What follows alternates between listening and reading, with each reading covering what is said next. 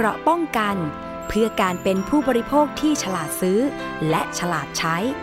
ในรายการ ภูมิคุ้มกัน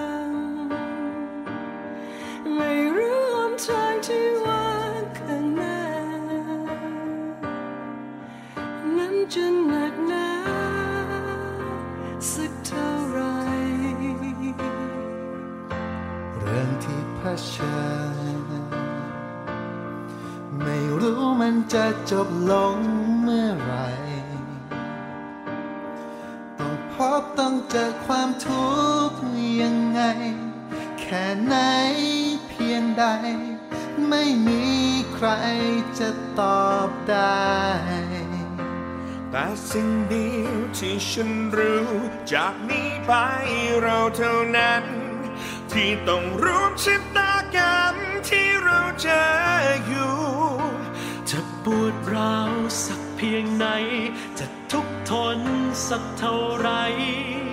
สิ่งที่พวกเรานั้นพอจะทำได้ คือส่งกำลังใจให้กันและกันก่อน ในความทุกข์ร้อนที่เราเจออยู่จะดีร้ายสักเท่าไหรแค่ไหน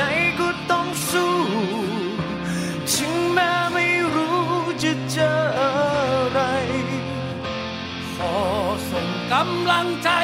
ให้เราได้เดินผ่าน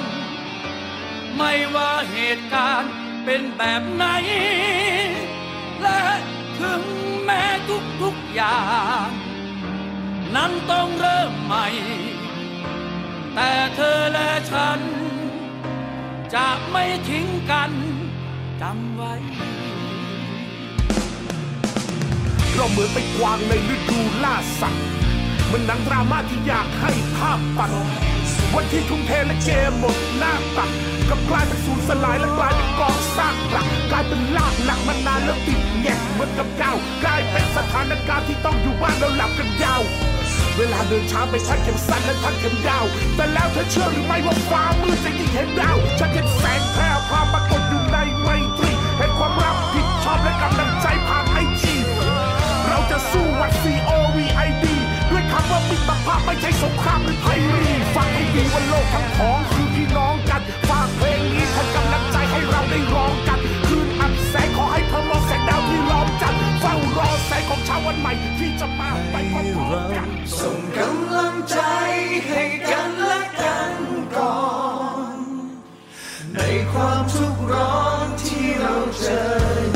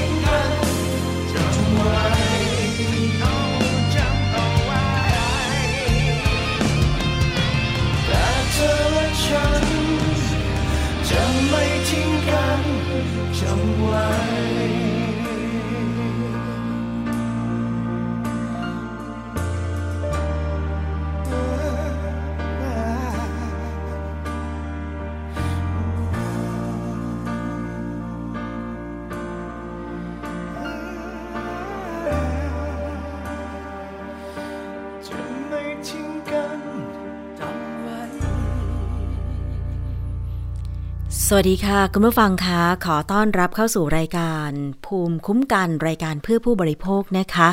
วันนี้อยู่กับดิฉันชนาทิพไพรพงศ์ค่ะ เรายังอยู่ด้วยกันไม่ทิ้งกันไปไหนเหมือนเพลงนี้นะคะ จะไม่ทิ้งกันถึงแม้ว่า จะมีวิกฤตการระบาดของโรคไวรัสโคโรนาสายพันธุ์ใหม่ 2019 หรือโควิด -19 ก็ตามนะคะ ตอนนี้เนี่ยประเทศไทยของเราก็มีการประกาศ การผ่อนปรนเข้าสู่ระยะที่2แล้ว เพื่อที่จะคลายล็อกดาวน์ในการที่ภาครัฐนะคะ มีมาตรการในการระงับ หรือว่าหยุดยั้งการระบาดของโควิด -19 หลาย ๆ มาตรการ เช่น หยุดเชื้อเพื่อชาติ อยู่บ้าน แล้วก็ไม่ออกไปพบปะ ผู้คนเพื่อไม่ให้ติดต่อกัน เพราะว่าการติดต่อกันของโควิด -19 มาจากการที่เราใกล้กัน ที่เราพูดคุยกัน แล้วก็รับเชื้อผ่านสารคัดหลั่ง โดยเฉพาะละอองฝอยของน้ำลาย ที่สามารถไปได้ไกลถึง 2 เมตรนะคะ1-2 เมตร อันนี้คือระยะที่ไม่ปลอดภัย เพราะฉะนั้นมาตรการที่ภาครัฐออกมาก็คือว่า อยู่ห่างกันเกิน 1 เมตรขึ้นไป การใส่หน้ากากอนามัยไม่ว่าจะเป็นหน้ากากที่ปิดจมูกปิดปาก หรือว่าจะเป็นเฟสชิล เป็นหน้ากากบังใบหน้าโดยใช้พลาสติกแผ่นใสนะคะ ซึ่งตอนนี้เนี่ยทางกลุ่มประเทศยุโรปหรือว่าสหรัฐอเมริกาเอง ก็หันมาใส่หน้ากากอนามัย ตามแบบของเอเชียกันแล้ว เพราะว่า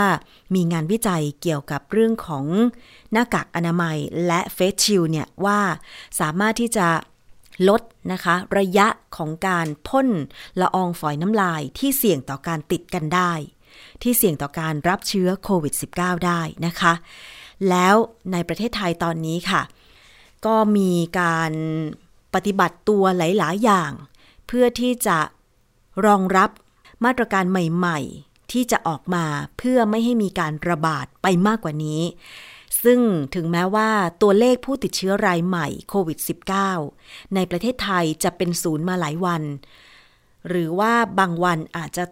ติดเชื้อ เป็นเลขตัวเดียวก็คือไม่ถึง 10 คนนะคะ แต่ยังไม่คลายกังวลเกี่ยวกับเรื่องนี้ เพราะว่ากระทรวงสาธารณสุขก็มีแถลงทุกวัน ศูนย์สบคมีแถลงทุกวันว่ากาดอย่าตกนะคะ คือ ถ้ามาตรการไหนใช้ได้ผลขอให้เราปฏิบัติแบบนั้น ต่อไป เพื่อที่ว่าประเทศไทยของเราเนี่ยจะไม่มีการระบาดของเชื้อไวรัสโคโรนาสายพันธุ์ใหม่ 2019 อีกต่อไปนะคะทางกระทรวงสาธารณสุขค่ะได้ออกแนวทางวิถีชีวิตใหม่หรือ New Normal ผ่อนปรนในระยะที่ 2 ขอให้ประชาชนและผู้ประกอบการกิจการร้านค้าต่างๆ ปฏิบัติตาม ต้องไม่ประมาทหรือการ์ดไม่ตกค่ะ พร้อมกับย้ำว่าแม้จะมีการผ่อนปรนมาตรการระยะที่ 2 เช่น การเปิดห้างสรรพสินค้าที่ไม่เพียงแต่ซูเปอร์มาร์เก็ตแล้วก็ร้านอาหารเท่านั้นก็ยังให้ส่วนอื่น ๆ ของห้างสรรพสินค้า เช่น ส่วนที่ขายเสื้อผ้าอุปกรณ์ไฟฟ้า นะคะ สามารถที่จะเปิดขายได้ แต่ว่าก็ต้องมีมาตรการของทางห้าง ทางร้านค้าว่าจะคัดกรองผู้เข้าไปใช้บริการอย่างไรนะคะ เดี๋ยวจะมาเล่าให้ฟัง หรือคุณผู้ฟังได้ไปห้างสรรพสินค้ากันมาบ้างแล้วหรือยัง ลองเล่ากันมาผ่านทาง facebook.com/thaipbsradiofan ก็ได้นะคะ หลายห้างก็มีมาตรการเชิงรุกนะคะ ที่อาจจะไม่แค่ป้องกัน ไม่แค่วัดไข้ ก่อนที่จะเปิดให้ประชาชนเข้าไปใช้บริการในห้าง หลายห้างใช้วิธีการให้ประชาชนเช็คอิน โดยใช้โทรศัพท์มือถือนะคะสแกน QR code แล้วก็เข้าไปใช้บริการเช็คอิน ซึ่งดิฉันเองเมื่อวานได้มีโอกาสไปห้างสรรพสินค้าเหมือนกันนะคะ ตอนแรกก็งงว่าพอจอดรถเสร็จปุ๊บ จะเข้าห้าง มีพนักงานนะคะ เข้ามาให้คำแนะนำว่าขอให้เปิดโทรศัพท์มือถือ ขอให้เปิดไลน์แล้วก็สแกน QR code กดเช็คอินนะคะ เป็นการเริ่มต้นการเข้าไปใช้บริการ แล้วหลังจากนั้นก็ถ้าคุณจะกลับออกไป ขอให้มาสแกน QR code อีกครั้ง เพื่อมาเช็คเอาท์ดิฉันก็ถามว่าทำไมต้องทำเจ้าหน้าที่ของห้างก็บอกว่า อาจจะหลายขั้นตอนหน่อยนะครับ เพราะว่าทางเราก็ต้องปฏิบัติ ตามมาตรการที่เข้มงวด อาจจะช้านิดนึง เราจะได้ติดตามว่า ใครเข้ามาใช้บริการที่ห้างของเราได้บ้างนะคะ อันนี้ทุกคนก็ต้องปฏิบัติตาม ดิฉันก็เห็นคนยืนต่อคิวกัน เพื่อจะสแกน QR code เช็คอินกันนะคะ อันเนี้ยมันเหมาะสำหรับคนที่มีโทรศัพท์มือถือสมาร์ทโฟนใช่ไหมคะ แต่ว่าบางคนเนี่ยไม่ได้ไปคนเดียว บางคนก็พาพ่อแม่ญาติพี่น้องไปด้วย อันเนี้ยก็ไม่ได้เช็คอินกันทุกคน ย้ำว่าไม่ได้เช็คอินกันทุกคน เพราะว่าอย่างผู้สูงอายุเนี่ยก็ไม่ได้ใช้สมาร์ทโฟน บางคนก็ไม่ได้ใช้ บางคนก็ไม่ได้พกมือถือ ลูกเล็กเด็กแดงก็ไม่ได้ใช้สมาร์ทโฟนใช่ไหมคะ แต่อย่างน้อยๆเนี่ยหนึ่งในกลุ่มนั้น ซึ่งเป็นผู้ใหญ่เนี่ยที่ใช้สมาร์ทโฟนก็จะต้องเช็คอิน ก็วางใจได้นิดนึงนะคะแต่ไม่ทั้งหมดนะคะคุณผู้ฟัง นี่เป็นเพียงมาตรการ บางมาตรการที่มีการปฏิบัติกัน มีการทำกันสำหรับการผ่อนปรนระยะที่2ให้ห้างสรรพสินค้าเปิดได้ ให้ร้านอาหารในห้างสรรพสินค้าเปิด แต่ว่าต้องมีการนั่งที่ห่างกัน แล้วก็รวมไปถึง การซื้อกลับไปบ้านเนี่ยก็ยังเหมือนเดิม ดิฉันไม่แน่ใจว่าลานกีฬาที่มีให้บริการแล้ว อย่างเช่นสนามเทนนิสเนี่ยนะคะ มีการวัดไข้หรือว่ามีมาตรการเช็คอิน แบบห้างสรรพสินค้าหรือเปล่า อันนี้ก็ต้องดูกันต่อไปนะคะ ว่ามาตรการที่ห้างสรรพสินค้าและสถานที่ต่างๆ ที่เขามีการปลดล็อกดาวน์ในระยะที่ 2 เนี่ย จะได้ผลมากน้อยขนาดไหนนะคะ ซึ่งเรื่องนี้ค่ะ นายแพทย์อนุพงศ์ สุจริยากุล ผู้ทรงคุณวุฒิกรมควบคุมโรคบอกว่า ขณะนี้ไทยอยู่ในช่วงของการผ่อนปรนมาตรการต่างๆ แล้วก็ยังไม่พบว่ามีการติดเชื้อเป็นกลุ่มก้อน หรือซูเปอร์สเปรเดอร์แต่ก็ต้องไม่ประมาทนะคะ เพราะว่ายังมีโอกาสที่จะพบผู้ติดเชื้อรายใหม่อยู่มีการยกตัวอย่างกรณีที่จังหวัดภูเก็ตในช่วงที่ผ่านมา ที่มีคนได้รับผลกระทบจากการปิดเมือง ที่เดินทางกลับ ภูมิลำเนาที่จังหวัดเชียงใหม่ ว่าก็ยังสามารถเป็น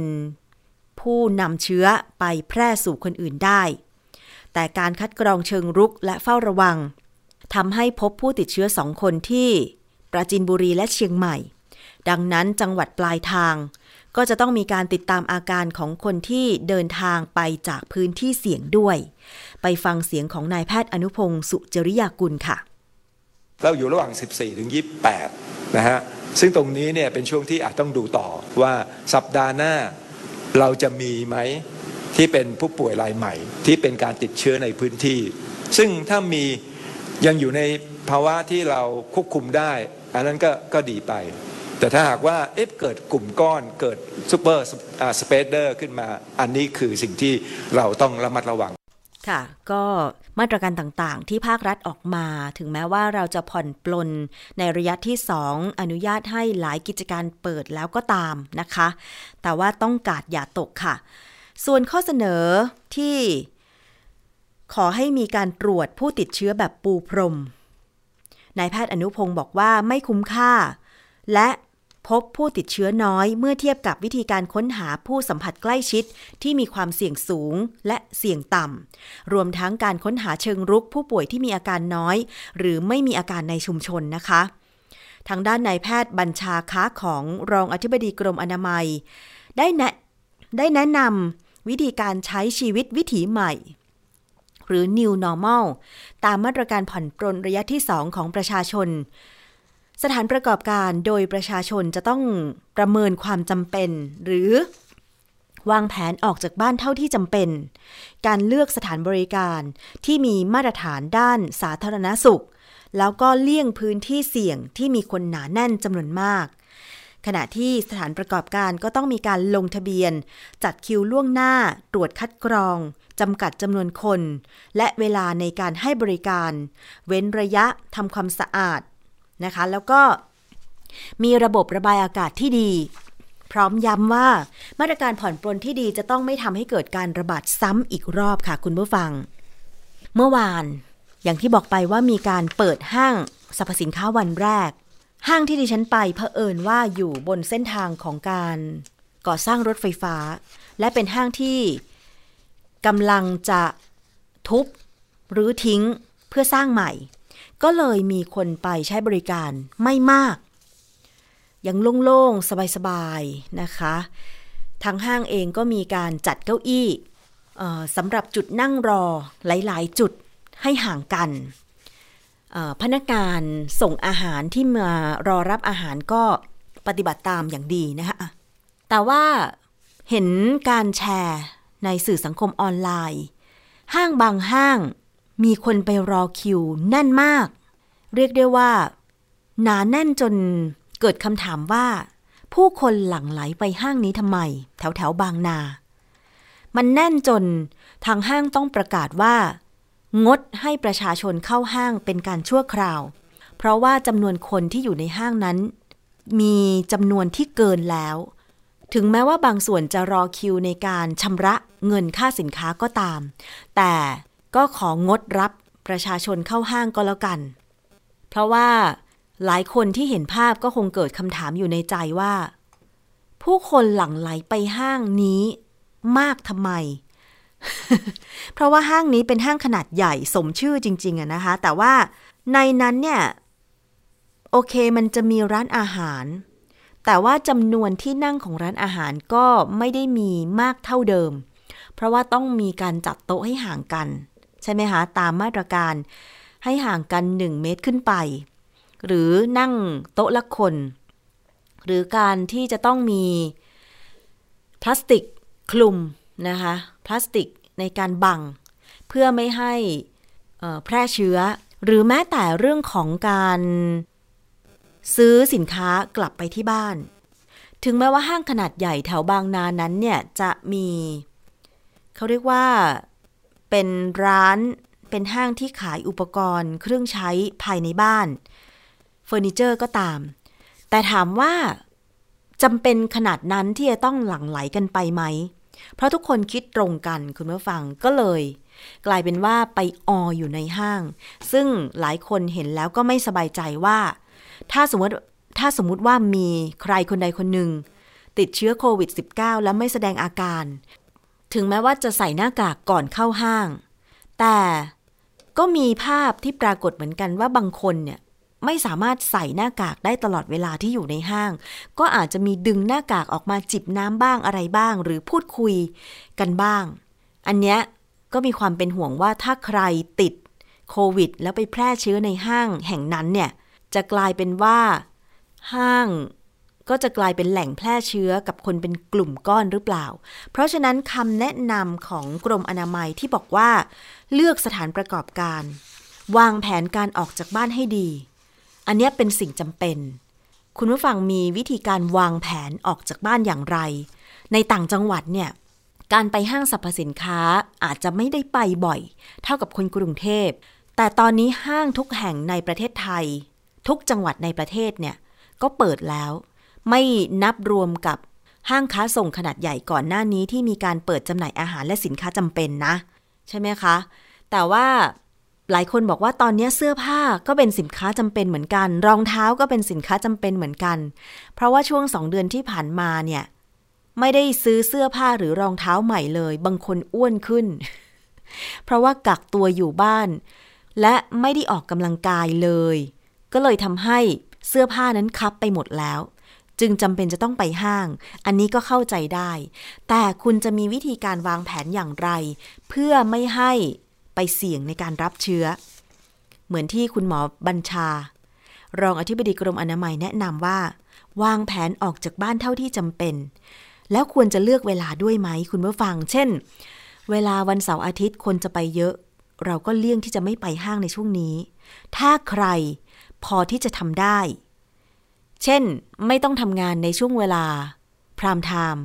ไม่ต้องทำงานวันจันทร์ถึงศุกร์ช่วง9โมงถึง6โมงเย็นอย่างเงี้ยก็อาจจะต้อง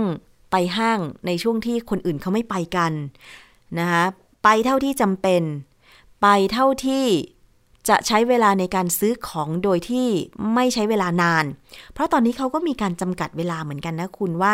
ไปห้างเนี่ยไม่ควรจะเกิน 2 ชั่วโมงใช่ไหมถ้าจำไม่ผิดชั่วโมงกว่าๆหรือ 2 ชั่วโมงเนี่ย ที่เขาบอกว่าจะเป็นระยะเวลาที่ปลอดภัย แต่ทั้งนี้ทั้งนั้นคือความเสี่ยงก็อยู่ที่พนักงานของห้างเช่นกันว่า เขาจะต้องทำงานอยู่ในห้างทั้งวัน อันเนี้ยก็ต้องใส่หน้ากากอนามัย ตลอดเวลาที่อยู่ในห้างด้วย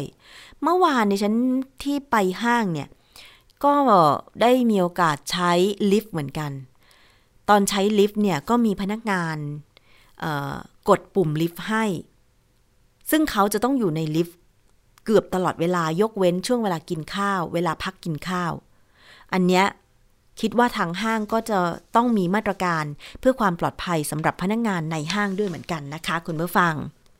มาดูในเรื่องของการเปิดให้บริการขนส่งสาธารณะกันบ้างค่ะ บริการขนส่งสาธารณะ เช่น รถทัวร์รถบขสเนี่ยก็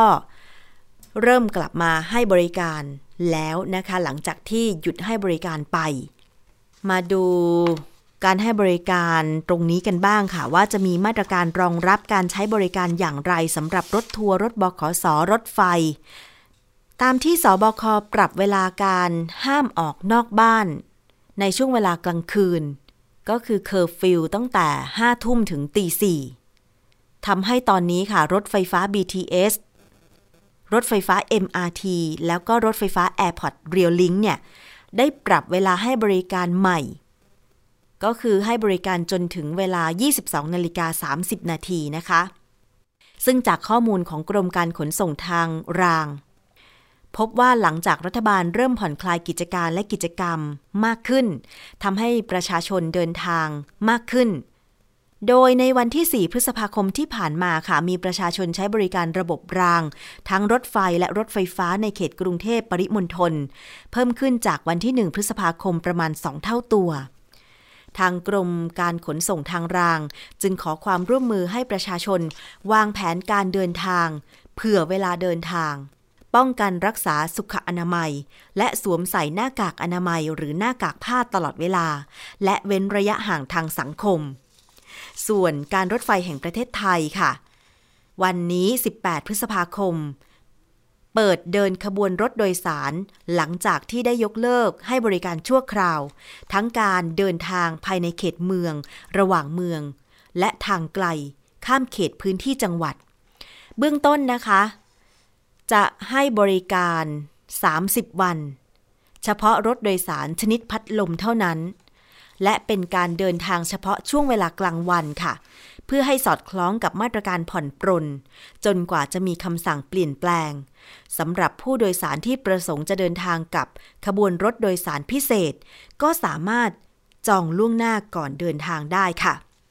อันนี้สำหรับรถไฟนะคะ จะวิ่งเฉพาะกลางวันเท่านั้น จะไม่วิ่งกลางคืน แล้วก็ต้องจองตั๋วล่วงหน้าค่ะ แล้วก็ต้องให้ แล้วก็จะให้บริการเฉพาะ รถไฟธรรมดาไม่ปรับอากาศนะคะ เพื่อป้องกันการแออัดนั่นเองค่ะ เช่นเดียวกับบริษัทขนส่งจำกัดหรือบขสค่ะ ที่ก็ได้เปิดเดินรถในเส้นทางภาคเหนือ 7 เส้นทาง ภาคตะวันออกเฉียงเหนือ และภาคตะวันออก 9 เส้นทาง ส่วนภาคใต้ให้บริการ 3 เส้นทางค่ะ ขณะที่ขอสอมกจัดเพิ่มจำนวนรถให้บริการช่วงเวลาเร่งด่วนเช้าและเย็น โดยเฉพาะช่วงเย็น ซึ่งเมื่อมีการผ่อนปรนให้เปิดห้างสรรพสินค้า คาดว่าในช่วงค่ำจะมีประชาชนเดินทางค่อนข้างมาก เพื่อให้ทันกับช่วงเวลาเคอร์ฟิวรวมถึงพนักงานห้างเองก็จะต้องกลับบ้านพร้อม ๆ กันทางกรมการขนส่งทางบก ได้กำชับให้ขอสอมกสำรวจเส้นทางรถเมล์ที่ผ่านบริเวณหน้าห้าง ที่คาดว่าจะมีผู้ใช้บริการจำนวนมาก และจัดเตรียมรถรองรับให้เพียงพอ โดยใช้วิธีบริหารจัดการหมุนเวียนรถ และเส้นทางอื่นที่มีผู้โดยสารไม่มากมาช่วยในเส้นทางที่มีผู้โดยสารจำนวนมากนะคะ ก็ต้องบริหารจัดการกันไปค่ะคุณผู้ฟัง เพราะว่า ตอนนี้ก็ต้องเห็นใจสำหรับผู้ที่ไม่มีรถยนต์ส่วนตัวหรือผู้ที่มีมอเตอร์ไซค์ส่วนตัวเนี่ยนะคะ โดยเฉพาะพนักงานห้างสรรพสินค้าที่เขาเองเวลาเปิดห้างหรือปิดห้างเนี่ยก็ต้องมีความจำเป็นใช้บริการรถสาธารณะ โดยเฉพาะรถร่วมบริการหรือรถเมย์ขอสอมกตอนนี้เนี่ยดิฉันคิดว่าการบริหารจัดการน่าจะมีส่วนทำให้ เพียงพอกับผู้ใช้บริการ แล้วก็การเดินรถไม่ให้แออัดจนเกินไปนะคะ เพราะก็มีคำถามเหมือนกันค่ะว่า ตอนที่รออยู่ป้ายรถเมล์หรือตอนที่ซื้อตั๋วรถไฟฟ้าเนี่ยมีการจัดจุดให้ยืนห่างกันใช่ไหมคะ แต่ว่าพอเข้าไปในตัวรถไฟฟ้าหรือรถเมล์เนี่ยพอมันแออัดเนี่ยผู้โดยสารก็ต้องยืนชิดกัน เกินกว่า 1 เมตร หรือเบียดกันเลยทำให้เกิดคำถามว่าแล้วแบบนี้มันจะปลอดภัยได้อย่างไร มันจะไม่แพร่เชื้อได้อย่างไร ถึงแม้ว่าที่ตัวสถานีรถไฟฟ้าหรือป้ายรถเมย์จะยืนห่างกันก็ตาม แต่เข้าไปในตัวรถไฟฟ้าหรือตัวรถเมย์ปุ๊บ ก็ต้องเบียดกันอยู่ดี เพราะว่าไม่เช่นนั้นก็อาจจะตกรถไฟขบวนนั้นหรือ ตกรถเมย์คันนั้น ไม่สามารถเดินทางได้ ก็อาจจะ ไม่ทันเวลาที่จะไปถึงจุดหมายปลายทาง อันนี้ก็อยากจะตั้งคำถามไว้นะคะว่า บนรถเนี่ยจะจำกัดคนได้ไหม ถ้าจำกัดไม่ได้ก็ต้องมีจำนวนรถไฟฟ้าหรือรถเมล์ที่เพิ่มมากขึ้น น่าเห็นใจผู้โดยสารที่จะต้องใช้บริการรถสาธารณะเหมือนกันนะคะ คุณผู้ฟัง แต่ว่ามาตรการต่างๆ ก็เพื่อความปลอดภัย ไม่ให้รับเชื้อโควิด -19 เพิ่มมากขึ้นนั่นเองค่ะ มาดูในส่วนของค่าไฟฟ้ากันบ้างคุณผู้ฟัง ตอนนี้ก็ยังงงสับสนกันอยู่บ้างพอสมควรถึงแม้ว่า ก่อนหน้านี้นะคะ เราจะเขาเรียกว่าสบายใจ นิดหน่อย เกี่ยวกับว่าทางการไฟฟ้าเนี่ยเขาลดค่าไฟให้เรา 3%ใช่ไหมออกมาตรการมาใหม่ว่า ให้จ่ายค่าไฟเท่ากับเดือนกุมภาพันธ์ ใช้เดือนกุมภาพันธ์เป็นฐานนะคะ เพราะว่าช่วงหยุดเชื้ออยู่บ้านเนี่ย หลายคนก็ใช้ไฟ เปิดแอร์ เปิดพัดลมกันมากขึ้น เปิดอุปกรณ์สำนักงาน เช่น เครื่องคอมพิวเตอร์มากขึ้นนะคะ เพราะว่าต้องทำงานจากที่บ้านใช่ไหมคะทำให้ค่าไฟพุ่งสูงแล้วหลายคนก็บ่นกัน ค่าไฟบ้านดิฉันก็พุ่งสูงนะคะ แต่ว่าตอนนี้ค่ะก็ยังมีปัญหาไม่หยุดไม่หย่อนสำหรับการคิดค่าไฟฟ้านะคะ คุณผู้ฟัง การไฟฟ้าปรับปรุงระบบ และให้ผู้ใช้ไฟฟ้าชำระค่าไฟในอัตราที่ปรับลดแล้วทำให้ปัญหาการจ่ายเงินค่าไฟฟ้าคลี่คลายลง แต่ว่ายังมีบางกรณีที่เป็นปัญหาอยู่นะคะ กรณีเครือข่ายประชาชนปกป้องประเทศ ยื่นร้องต่อรัฐบาลและผู้ตรวจการแผ่นดิน ให้ผู้เกี่ยวข้องลดค่าไฟฟ้าเพิ่มเติม 50 สตางค์ต่อหน่วยนั้น การไฟฟ้าฝ่ายผลิตแห่งประเทศไทยอ้างว่า สูตรกำหนดค่าไฟเป็นข้อกำหนดของคณะกรรมการกำกับกิจการพลังงานที่ประเมินจากหลายส่วนนะคะ กรณีที่พันโท แพทย์หญิง กมลพันธ์ ชีวพันธ์ศรีเลขาธิการเครือข่ายประชาชนปกป้องประเทศ ยื่นคำร้องที่ทำเนียบรัฐบาล และผู้ตรวจการแผ่นดิน ขอให้ตรวจสอบการคิดค่าไฟฟ้า และขอให้ลดค่าไฟลงอีกอย่างน้อย 50 สตางค์ต่อหน่วย โดยอ้างราคาก๊าซในตลาดโลกปี 2563 นั้นลดลง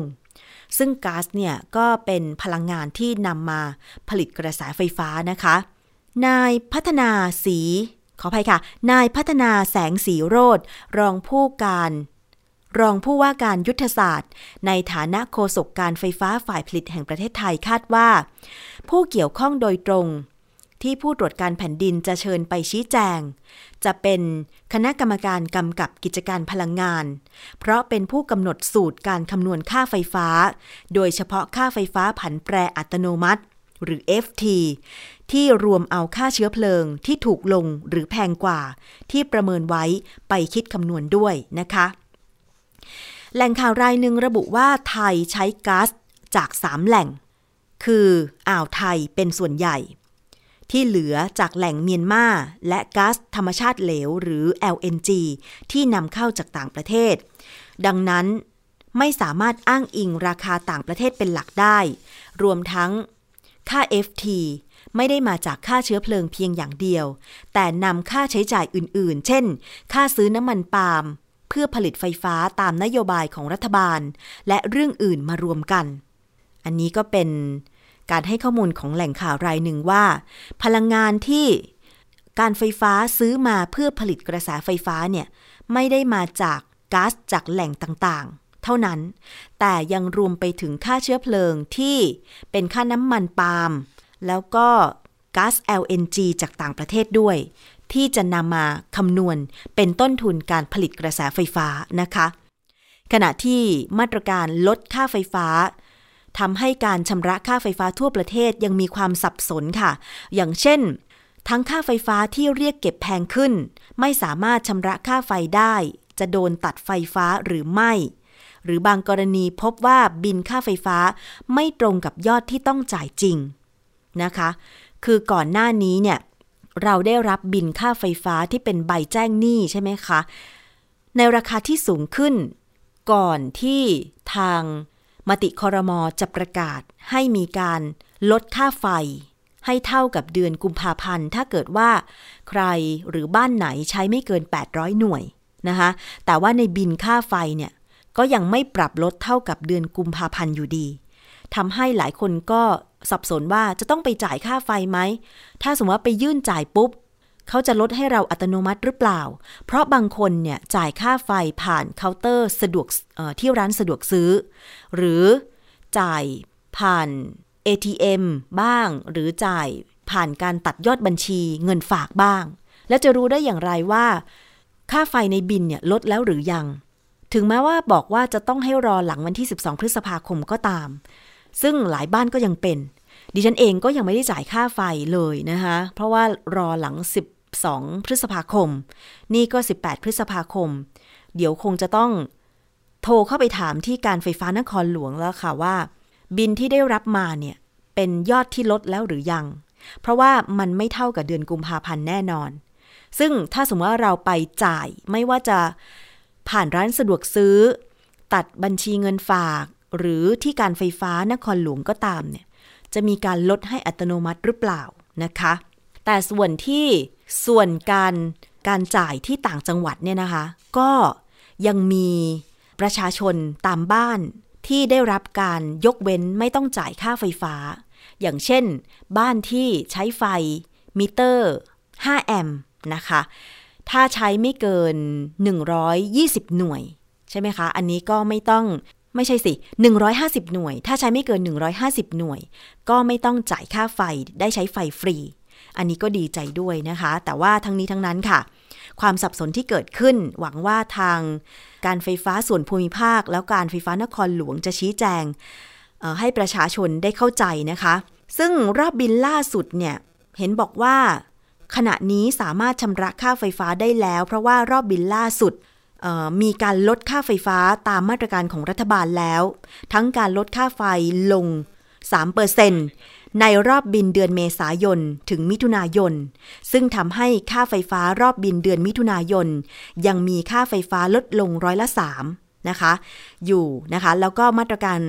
ลดค่าไฟฟ้าเพิ่มเติม 3 เดือนในเดือนมีนาคมถึงพฤษภาคม ซึ่งหากมีค่าไฟที่จ่ายเกินไปก่อนหน้านี้ นะคะ ก็จะนำไปหักลดให้ในรอบบินเดือนมิถุนายนด้วย อะ อันนี้ต้องเช็คกันให้ดีนะคะสำหรับค่าไฟค่ะ คุณผู้ฟัง ถ้าไม่แน่ใจอย่างไรโทรไปถามที่การไฟฟ้านครหลวง หรือการไฟฟ้าส่วนภูมิภาคได้นะคะ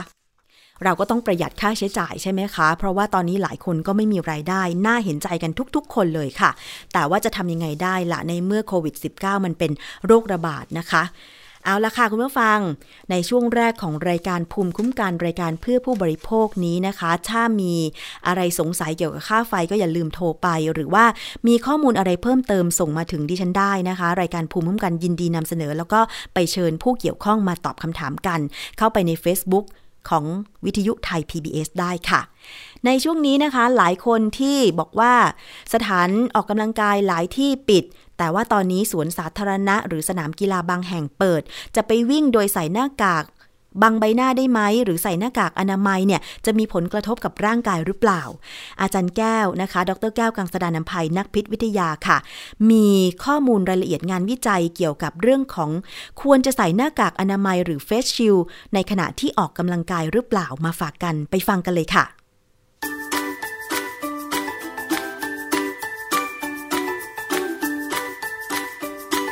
ช่วงคิดก่อนเชื่อ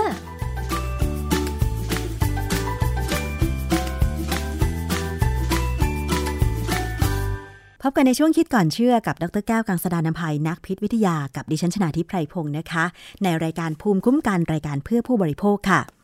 วันนี้นะคะพูดคุยเรื่องของการออกกำลังกายค่ะ หลายคนนะคะไม่ได้ออกกำลังกายเลยในช่วงที่มีการระบาดของโควิด -19 นะคะ แต่ว่าเมื่อมีการผ่อนปรน ก็อาจจะทำให้หลายคนคิดว่าจะสามารถออกกำลังกายได้ แต่ทีนี้มาตรการในการผ่อนปรนเขาก็ต้องมีการให้ระมัดระวังตัวเอง ไม่ไปเสี่ยงรับเชื้อโควิด -19 นะคะ อย่างเช่นการเปิดสวนสาธารณะ ให้สามารถไปวิ่งออกกำลังกายได้ แต่ว่าต้องทิ้งระยะห่าง แล้วบางกิจกรรมเห็นบอกว่าก็ต้องใส่หน้ากากด้วย แต่การออกกำลังกายเนี่ยมันควรจะใส่หน้ากากหรือไม่สำหรับดิฉันแล้วเนี่ยนะคะ ไม่สามารถใส่หน้ากาก ออกกำลังกายได้เลย เพราะว่ามันอึดอัดมันหายใจไม่ออก ทีนี้นะคะ การออกกำลังกายช่วงที่มีการระบาดของโควิด -19 เนี่ย เราควรจะเลือกใช้หน้ากากอนามัย อย่างไร เพื่อเอามาใส่เวลาออกกำลังกาย หรือไม่ใส่ดี อะ อันนี้ต้องไปฟังอาจารย์แก้วค่ะ อาจารย์คะ ครับค่ะเรื่องนี้มันเป็นเรื่องที่เอ่อรบกวน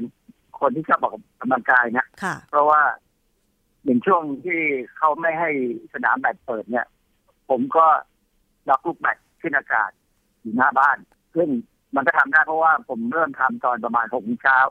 คนส่วนใหญ่ก็ยังไม่ไม่ตื่นนะค่ะ แล้วก็ออกไปน็อกเล่นได้จนถึงประมาณเจ็ดโมงเช้านี่พระอาทิตย์มาแล้วเราก็ต้องหลบนะเพราะว่าแดดตอนนี้แรงมากค่ะ อาจารย์ ดิฉันเคยเห็นสกู๊ปกีฬาค่ะ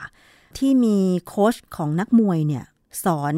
เด็กในชุมชน ต่อยมวย แต่ว่าไม่ได้เฉพาะชกลมเฉยๆ มีการต่อยเป็นการตั้งการ์ดโดยโค้ชด้วย แต่ว่าผู้ที่ออกกำลังกายโดยการชกมวยทุกคนเนี่ยใส่หน้ากาก อันนี้มันถูกต้องตามหลักวิทยาศาสตร์การกีฬาไหมอาจารย์ ตามหลักสรีระอะไรต่างคือความจริงเนี่ยถ้ามีหน้ากากเมื่อไหร่เนี่ยปอดต้องหายใจแรงขึ้น เพราะมันต้องสูดอากาศผ่านไอ้เจ้ากระดาษหรือผ้าเนี่ยๆค่ะมันก็หนาพอสมควรใช่นะฮะมันมันหนาขนาดที่ว่าอย่างเมืองจีนเนี่ย ตอนนี้ รัฐบาลจีนให้นักเรียนที่จะกลับมาเรียนเนี่ยนะต้องออกกำลังกาย อย่างน้อยวันละหนึ่งชั่วโมงโดยการวิ่ง แล้วการวิ่งเนี่ย ในข่าวที่ก็มีการใส่หน้ากากอนามัยทั้งนั้นเลยอ่าเพฮะราะว่าเพราะเขาก็บอกแล้วว่าถ้าวิ่งกันเนี่ยต้องห่างๆอ่าฮะเพราะว่าถ้าคนที่มีเชื้อแต่ไม่แสดงอาการเนี่ย หายใจออกมาแรงๆเนี่ย มันออกมากับลมหายใจได้เหมือนกัน แล้วมันก็ลอยอยู่ในอากาศเพราะฉะนั้นคนที่วิ่งตามหลังมา ก็อาจจะสูดเอาเสี่ยงเชื้อเข้าไปด้วยค่ะเขาก็เลยให้ใส่หน้ากากกัน แต่ปรากฏว่าในเว็บเดลิเมของอังกฤษเนี่ยนะฮะเขาก็ลงข่าวเมื่อวันที่ 4 พฤษภาคม 2020 เนี่ยลงข่าวว่ามีเด็กนักเรียนจีนตายระหว่างออกกำลังกาย เนื่องจากใส่หน้ากากอนามัยเมื่อวันที่ 24 เมษายนหนึ่งราย และ 30 เมษายนอีกหนึ่งราย เป็นนักเรียนคนละโรงเรียน ค่ะ ระหว่างการเรียนพละเนี่ยเขาเขาก็ใส่หน้ากาก คือข่าวเนี่ยไม่ละเอียด แต่ว่าใจผมก็คิดว่า เมื่อดูรูปมันมีรูปอยู่รูปหนึ่งที่เป็นรูปเด็กที่ตายเนี่ยค่ะผอมมากนะผอมมากเลย เพราะฉะนั้นเด็กอาจจะไม่แข็งแรงเหมาแต่เดิมด้วยนะฮะเลยไม่ไหว แม้แต่เราเดินธรรมดาปกติเฉยๆเดินไปซื้อข้าวอะไรอย่างเงี้ย ถ้าเราใส่หน้ากากนะ ยังอึดอัดเลยอาจารย์ เพราะว่าเพราะว่ามันใช้แรงในการเดินใช่ไหมคะ เหมือนกับว่าเราจะต้องหายใจให้มันแรงแล้วก็ถี่ขึ้น ยิ่งถ้าไปวิ่งเนี่ยอาจารย์ไม่อยากจะคิดเลยว่า แล้วถ้าใส่หน้ากาก โอ้โห มันมันคงอึดอัดหน้าดูอะค่ะอาจารย์ คืออากาศมันร้อนค่ะนะยิ่งบ้านเราเนี่ยร้อนและเดินเนี่ยรู้สึกไม่ไม่สบายแต่แต่มีอยู่วันหนึ่งผมก็ทดลองเอาหน้ากากอนามัยเนี่ยมาใส่นะแล้วก็เล่นเอ็นน้องลูกหมายถึงผมเนี่ยชั่วโมงหนึ่งพอดีมันเป็นหกโมงเช้ามันยังไม่ร้อนมากเนี่ย มันก็พอทนไหวนะค่ะแต่คิดถึงสภาพเวลาไปตีจริงๆในสนามเนี่ย ที่บนประมาณเก้าโมงเช้าเนี่ย ผมว่าผมคงไม่ไหวเหมือนกันนะค่ะ ยิ่งผมเป็นผู้เป็นผู้สูงอายุด้วยดิผมก็คงจะลำบากเหมือนกัน ก็เลยมานึกว่า เออ ถ้าเราใช้เฟสชิลซึ่งเป็นหน้ากากบังใบหน้า ซึ่งมันเป็นพลาสติกและบังบังคล่อมจากหน้าผากลงมาถึงประมาณปค่ะลายคางอะนะหรือบางคนอาจจะยาวยาวลงไปก็มีนะฮะค่ะอันนี้อาจจะพอช่วยได้บ้าง เนื่องจากว่า แต่เวลาเราเล่นสมมติเราเอาผมต้องยกกรณีแบดหรือเทนนิสหรือปิงปองเนี่ยนะเป็นหลักเพราะว่ามันเป็นกีฬาที่ไม่มีการปะทะค่ะมันอยู่คนละฝ่ายของเน็ตเลยนะดังนั้นโอกาสที่เราจะต้องสัมผัสกับละอองน้ำลายหรือลมหายใจของคนอื่นที่เล่นกีฬาด้วยกันเนี่ยอาจจะมีจากเฉพาะคู่ของเราค่ะแต่ยิ่งถ้าเล่นเดี่ยวได้ไม่มีนะเล่นเดี่ยวก็คนละฝั่งฝั่งใครฝั่งมันค่ะแต่ถ้าเล่นคู่เนี่ย มันก็จะมีคู่ของเราซึ่งปกติเนี่ย ถ้าเราเล่น คู่เนี่ย ถ้าเล่นเป็นเนี่ยนะส่วนใหญ่เขาจะยืนห่างกันอยู่แล้วนะฮะค่ะเวลาเป็นจังหวะที่เรารับลูกเนี่ยเราจะยืนห่างกัน แต่จังหวะที่เราลุกเนี่ยเราจะซ้อนขึ้นหน้าคนหลังคนค่ะซึ่งมันก็อยู่ห่างเฟสชิลเนี่ย หรือว่าไอ้หน้ากากบางใบหน้าเนี่ย มันก็น่าจะพอที่จะป้องกันได้ยิ่งถ้าเรารู้ว่าคู่เราไม่ป่วย แต่ว่าคำบอกว่าไม่ป่วยเนี่ยมันมั่นใจได้ลำบาก เพราะว่าบางคนเนี่ยติดเชื้อแต่ไม่มีอาการ ใช่นะฮะ อย่างนั้นเฟสชิลเนี่ยก็พอจะกันได้ดีกว่าที่ไม่ใส่อะไรเลยค่ะผมก็เอ่อคิดอยู่เนี่ยว่าเดี๋ยวอาทิตย์หน้านี้เขาอาจจะยอมให้สนามแบดเปิดแล้วเนี่ย อาจจะกวนผมอาจจะเริ่มมาลองเล่นกันเนี่ย อาจจะต้องใส่ใส่ไอ้เจ้าเฟสชิลหรือหน้ากากบางใบหน้าเนี่ยแล้วเรื่องของการหายใจเนี่ยค่ะ มันมีงานวิจัยอะไรไหม ว่าระหว่างที่เราหายใจโดยไม่ใส่หน้ากากกับใส่หน้ากากมันมีความแตกต่างกันนะคะอาจารย์ คือหน้ากากอนามัยเนี่ย ผมหาไม่ค่อยเจอนะหาไม่เจอ หรือแม้แม้กระทั่งไอ้เจ้าหน้ากากบางใบหน้าหรือเฟสชิลเนี่ยก็ไม่มี เพราะว่ามันยังไม่มีการทำอย่างนี้จริง ๆ คือเรื่องของกีฬาตอนนี้มันติดเป็นแทบหมดเลยนะใช่ค่ะแต่ว่าเราก็เห็นในภาพว่าในบางประเทศเนี่ยเขาก็ยังใส่หน้ากากวิ่งนะฮะค่ะซึ่งความจริงถ้าเราวิ่งไปเรื่อยๆเนี่ยแล้วเรารู้ตัวเราเองว่าไหวไหมก็ทำได้ค่ะอถ้ารู้สึกว่าไม่ไหวก็ หาที่คนน้อยๆแล้วถอดออกค่ะก็เท่านั้นเอง คือเคยเจอบทความหนึ่งเขาเขาแนะนำว่า ใส่ไปในกลุ่มที่มีในกลุ่มชนเนี่ย ใส่ไป แต่พอว่าง เห็นไม่เห็นมีคนเนี่ยให้รีบถอดออกค่ะนะฮะทีนี้ผมยังสนใจไอ้เรื่องเจ้าไอ้เฟสชิลเนี่ยนะว่ามันเป็นยังไงเขาก็มีงานวิจัยอยู่ในวารสารชื่อ Journal of Occupational and Environmental Hygiene Occupational and Environmental Hygiene ก็คือเป็นวารสารเกี่ยวกับการทำงาน คงจะเป็นพวกที่ใช้แรงงาน แล้วก็เกี่ยวกับสิ่งแวดล้อมค่ะนะฮะคือคนงานบางบางบางอาชีพเนี่ยเขาต้องใส่เฟสชิลอยู่แล้ว เช่นคนงานก่อสร้าง ค่ะ ใช่เฟสชิลจริงๆเนี่ยมันมีขายตามร้านขายวัสดุก่อสร้างนะก็พวก คนงานที่ต้องเชื่อมเหล็กอะไรอย่างเงี้ย อันนั้นเรียกว่าเฟสชิลไหมคะอาจารย์นนั้นมันมันหนักไป อันนั้นไม่ใช่ อันนั้นเป็นหน้ากากป้องกันเลย อันนั้นอ๋ออันนั้นใช่แต่เป็นทางด้าน occupational คือทางอาชีพ แต่ว่าอันนั้นมันเป็นเหล็กค่ะแล้วก็มันก็เป็นไอ้ไอ้พลาสติกสีดำเลยที่ป้องกันแสง UV ได้อ๋อนะค่ะแต่ว่าเฟสชิลทั่วไปที่เขาใช้ในการก่อสร้างเนี่ยก็เป็นเอ่อโครงโครงที่สำหรับสวมหัวเนี่ยก็เป็นพลาสติกนะแต่แข็งแรงค่ะถ้ามีพลาสติกบางๆเนี่ย แต่ก็ยังแข็งแรงอยู่พอสมควรเนี่ย ติดออกมาถึงใบหน้า ซึ่งอันนี้ใส่เล่นกีฬาไม่ไหวค่ะแล้วมันหนักมันหนักแล้วมันมันกระลุงกระลังไป ตอนนี้มีเฟสชิลมาขายก็ทั้งเยอะนะค่ะบางบางแบบเนี่ยเป็นเหมือนแว่นตาแล้วมีกระพลาสติกออกมา ใช่นะฮะราคาต้นทุนอาลีบาบาของของไอ้เจ้าที่ขายแพลตฟอร์มนึงเนี่ยนะต้นทุนมันประมาณแล้วเราสั่งเนี่ยประมาณหกสิบห้าบาทค่ะแต่ผมไม่ใช้อะเพราะว่าผมใส่แว่นอยู่แล้ว แล้วผมไปใส่แว่นซ้อนแว่นนี่ ผมว่ามันไม่สะดวกอะผมก็เลยมีอีกอันหนึ่งซึ่งมาเป็นของบริษัท คือโลโก้เนี่ยเป็นของบริษัท ขายรองเท้าที่ดังในอดีตปัจจุบันนี้เขาไม่ค่อยโฆษณาแล้ว ก็ผมว่ามาลองใส่ดูมันก็ดีนะค่ะถ้าคิดว่าเดี๋ยววันที่ไปตีแบดเนี่ยจะต้องใส่ดูนะค่ะผลการศึกษาเกี่ยวกับเรื่องของการใช้เฟสชิลเป็นยังไงบ้างคะเขาบอกว่าไอ้หน้ากากเนี่ยนะบางใบหน้าเนี่ยนะมันช่วยลดปริมาณฝอยน้ำลาย ซึ่งมีเชื้อไข้หวัดใหญ่เนี่ย ที่ออกมาจากลมหายใจของผู้ป่วยเนี่ยได้ถึง 96เปอร์เซ็นถ้าอยู่ห่างกัน 18 นิ้ว ค่ะ 18 นิ้วที่มันก็ประมาณฟุตครึ่งก็ไม่ไกลนะ อาจารย์คะแล้ววิธีการวิจัยเขาทำยังไงคะ คือในการวิจัยเนี่ย มันมีการสร้างอุปกรณ์ขึ้นมาสองอย่าง อย่างหนึ่งคืออุปกรณ์จำลองการไอจามของคนที่เป็นหวัดนะ อุปกรณ์เนี่ยจะมีจะมีไอ้มันเป็นที่สำหรับ พ่นละอองที่เขาทำให้เหมือนกับละอองน้ำลายของคนที่เป็นหวัดออกมาค่ะ อันหนึ่งอีกอุปกรณ์หนึ่งเขาเรียกว่า อุปกรณ์จำลองผู้รับการไอจาม อุปกรณ์นี้จะเป็นคล้ายๆกับตัวรับฝอยน้ำลายที่พุ่งออกมานะทีนี้ในการศึกษาเนี่ยถ้าอุปกรณ์จำลองผู้รับการไอจามเนี่ยเขาก็จะแบ่งออกเป็นสามกลุ่ม กลุ่มหนึ่งใส่เฟสชิล ค่ะอ่ากลุ่มแรกนี่ไม่ใส่กลุ่มกลุ่มแรกนี่ถือว่าเป็นกลุ่มพวกคุกกลุ่ม คนธรรมดาไม่ใส่ กลุ่มที่สองใส่เฟสชิลด์นะหน้ากากบางใบหน้า กลุ่มที่สามใส่หน้ากากบางใบหน้า และก็ยังใส่หน้ากากอนามัยด้วยค่ะ ซึ่งความจริงกลุ่มที่สามเนี่ยคือสิ่งที่แพทย์เขาแนะนำคนทั่วไปที่ต้องสัมผัสกับคนเยอะค่ะๆหรือว่าคนที่อาจจะมีไอการติดเชื้อมาแล้ว คือบางครั้งเนี่ย คนที่ทำงาน เช่นคนที่ทำงานตามสถานที่ราชการหรือเอกชนก็ตามเนี่ยที่ต้องติดต่อคนเนี่ยควรจะใส่หน้ากากบางใบหน้า พร้อมหน้ากากอนามัยค่ะไอ้หน้ากากอนามัยนี่มันปิดจมูกกับปากส่วนหน้ากากบางใบหน้าเนี่ย มันก็ช่วยป้องกันตาค่ะ แล้วยังป้องกันไม่ให้เราเอามือไปจับตาจับปากจับจมูกด้วยค่ะเอ่อทีนี้ไอ้เจ้าอุปกรณ์ที่เขาทำเป็นเหมือนกับคนนี้เป็นคนที่เป็นหวัดจะไอออกมาเนี่ย ในนั้นเขาจะในฝอยน้ำลายกับจำลองที่เขาทำออกมาเนี่ยเขาใส่เชื้อไวรัสไข้หวัดใหญ่เข้าไปด้วยค่ะคือคือการวิจัยเนี่ยมันทำตั้งแต่ก่อนที่จะมีไอ้เจ้าโควิดนะเพราะวันทำเมื่อปี 2014 เอ่อเขาก็เก็บตัวอย่าง การไอจามไปสู่คนที่ถูกจามใส่เนี่ย หลังจากที่พอไอแล้วห้านาทีเอ่อทันทีที่ไอก่อน แล้วก็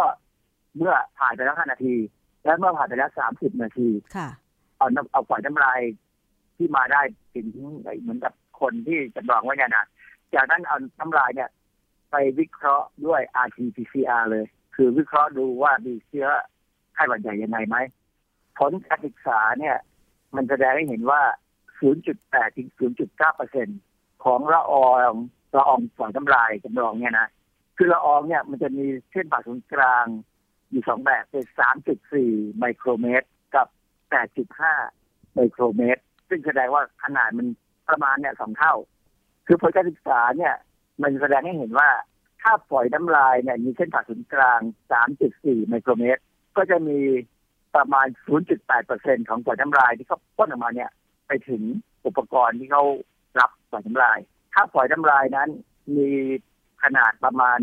8.5 ไมโครเมตร ซึ่งใหญ่กว่าพวกแรกเนี่ยประมาณสองเท่าเนี่ย ก็จะมีประมาณ 0.9%ของฝอยน้ำลายไปถึงอุปกรณ์รับ คือแสดงว่ามันไม่ต่างกันนะ0.8 0.9เนี่ยดูเป็นเปอร์เซ็นต์เนี่ยค่ะดูไม่ต่างกัน อาจารย์แสดงว่าฝอยน้ำลายของเรามันเล็กมากนะคะ อาจารย์ มันมีหลายขนาด อันนี้ก็ทำสองขนาด คือเชื้อไข้หวัดใหญ่ที่ปล่อยออกไปกับฝอยน้ำลายเนี่ย มันก็จะไปถึงไอ้ตัวผู้สูดดมซึ่งวางห่างกัน 18 นิ้วก็คือฟุตครึ่งนี่แหละ เพราะฉะนั้น นึกถึงภาพว่าถ้าเราไม่ใส่อะไรเลยนะฮะแล้วเล่นกีฬาอยู่กับเพื่อนซึ่งอาจจะต้องเข้ามาชิดกันเนี่ยค่ะแล้วเขาเกิดเป็นหวัดโดยที่เขาก็ไม่แน่ใจหรือไม่ยอมบอกคือมีคนบางคนนะไม่สบายเป็นหวัด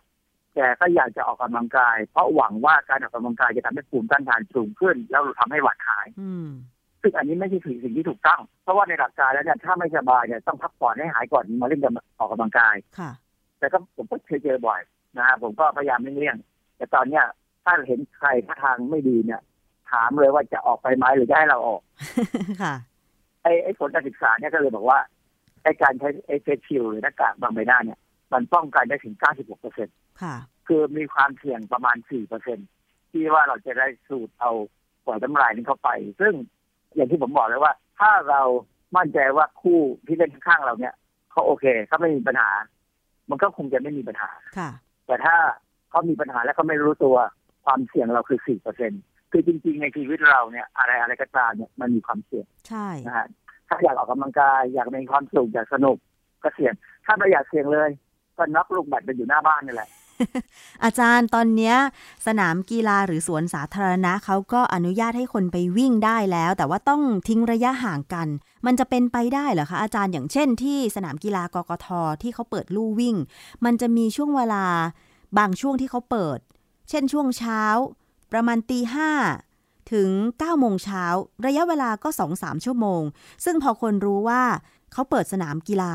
ระยะเวลาเท่านี้คนก็ต้องรีบไปวิ่งกัน แล้วมันจะสามารถจำกัดจำนวนคนได้ยังไงอาจารย์ใช่ผมว่าจริงๆนะมันเราอย่าไปวิตกกังวลมากอย่างนั้น คือคือสมมติเราวิ่งหรือไม่ออกกำลังกายก็ตามเนี่ยนะเฟสชิลเนี่ยมันช่วยป้องกันปล่อยน้ำลายได้แล้วปล่อยน้ำลายนี่โดยธรรมชาตินะมันลอยตกลงพื้นค่ะมันไม่ได้ลอยขึ้นข้างบนยกเว้น ในที่บริเวณที่มีลมแรงค่ะถ้ามีลมแรงนี่ก็ไม่ควรจะ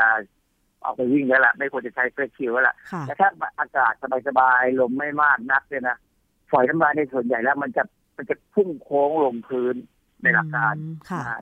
หรือว่ายังไงก็ตามเนี่ยมันก็คงไม่ทะลุผ่านเฟสชิลหรือไม่คือถ้ามัน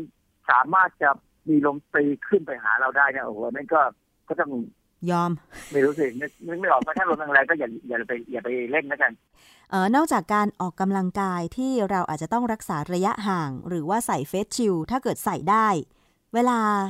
เราจะไปในที่สาธารณะ เช่นตอนเนี้ยเขาอนุญาตให้ห้างสรรพสินค้าเปิดแล้ว แต่ไม่ยอมให้มีการจัดกิจกรรมส่งเสริมการขาย เช่น ลดราคาอะไรต่างๆ ซึ่งถ้าหากใครจะไปห้างสรรพสินค้าที่มีช่วงเปิดใหม่ ๆ แบบเนี้ยอาจารย์แนะนำยังไงก็ใส่หน้ากาก อนามัยไปนะฮะใส่เสื้อชิลด้วยก็ดี ถ้าคือคือถ้าเราคิดว่ามันธรรมดานะเราใส่ก็ใส่ก็เป็นสิทธิ์ของเราจะใส่แล้วค่ะมันป้องกันได้หมดเลยใช่ไหมเป็น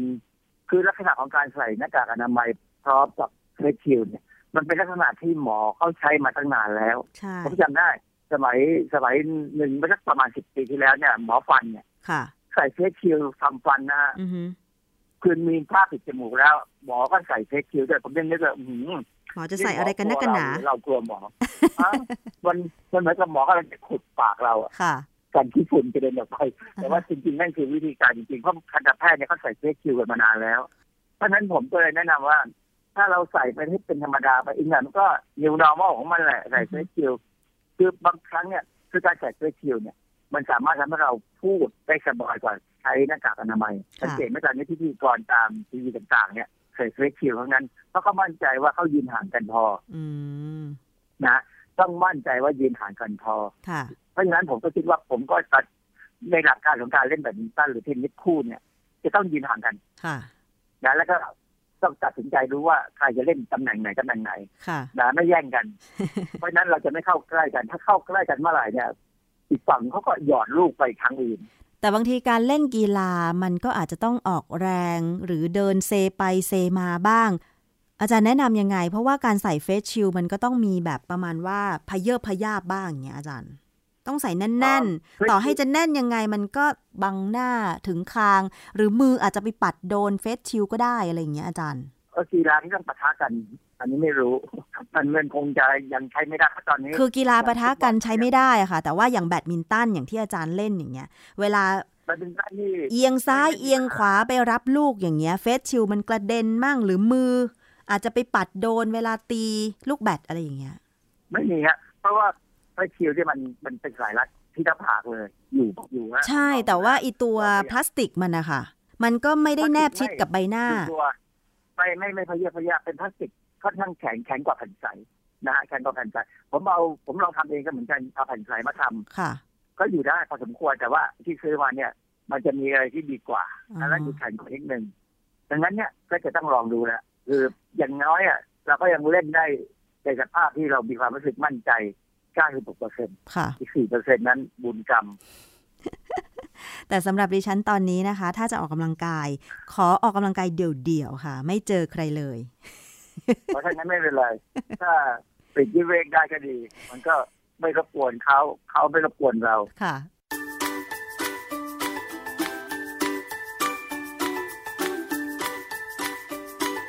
ช่วงคิดก่อนเชื่อ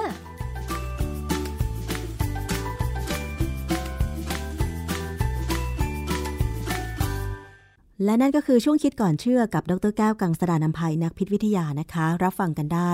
ผ่านรายการภูมิคุ้มกัน รายการเพื่อผู้บริโภคค่ะ วันนี้หมดเวลาแล้ว ขอบคุณสำหรับการติดตามรับฟัง ดิฉันชนะทิพไพรพงศ์ลาไปก่อน สวัสดีค่ะ ติดตามรับฟังรายการย้อนหลังได้ที่เว็บไซต์และแอปพลิเคชันไทย PBS Radio ไทย PBS ดิจิทัล Radio วิทยุข่าวสารสาระ เพื่อสาธารณะและสังคม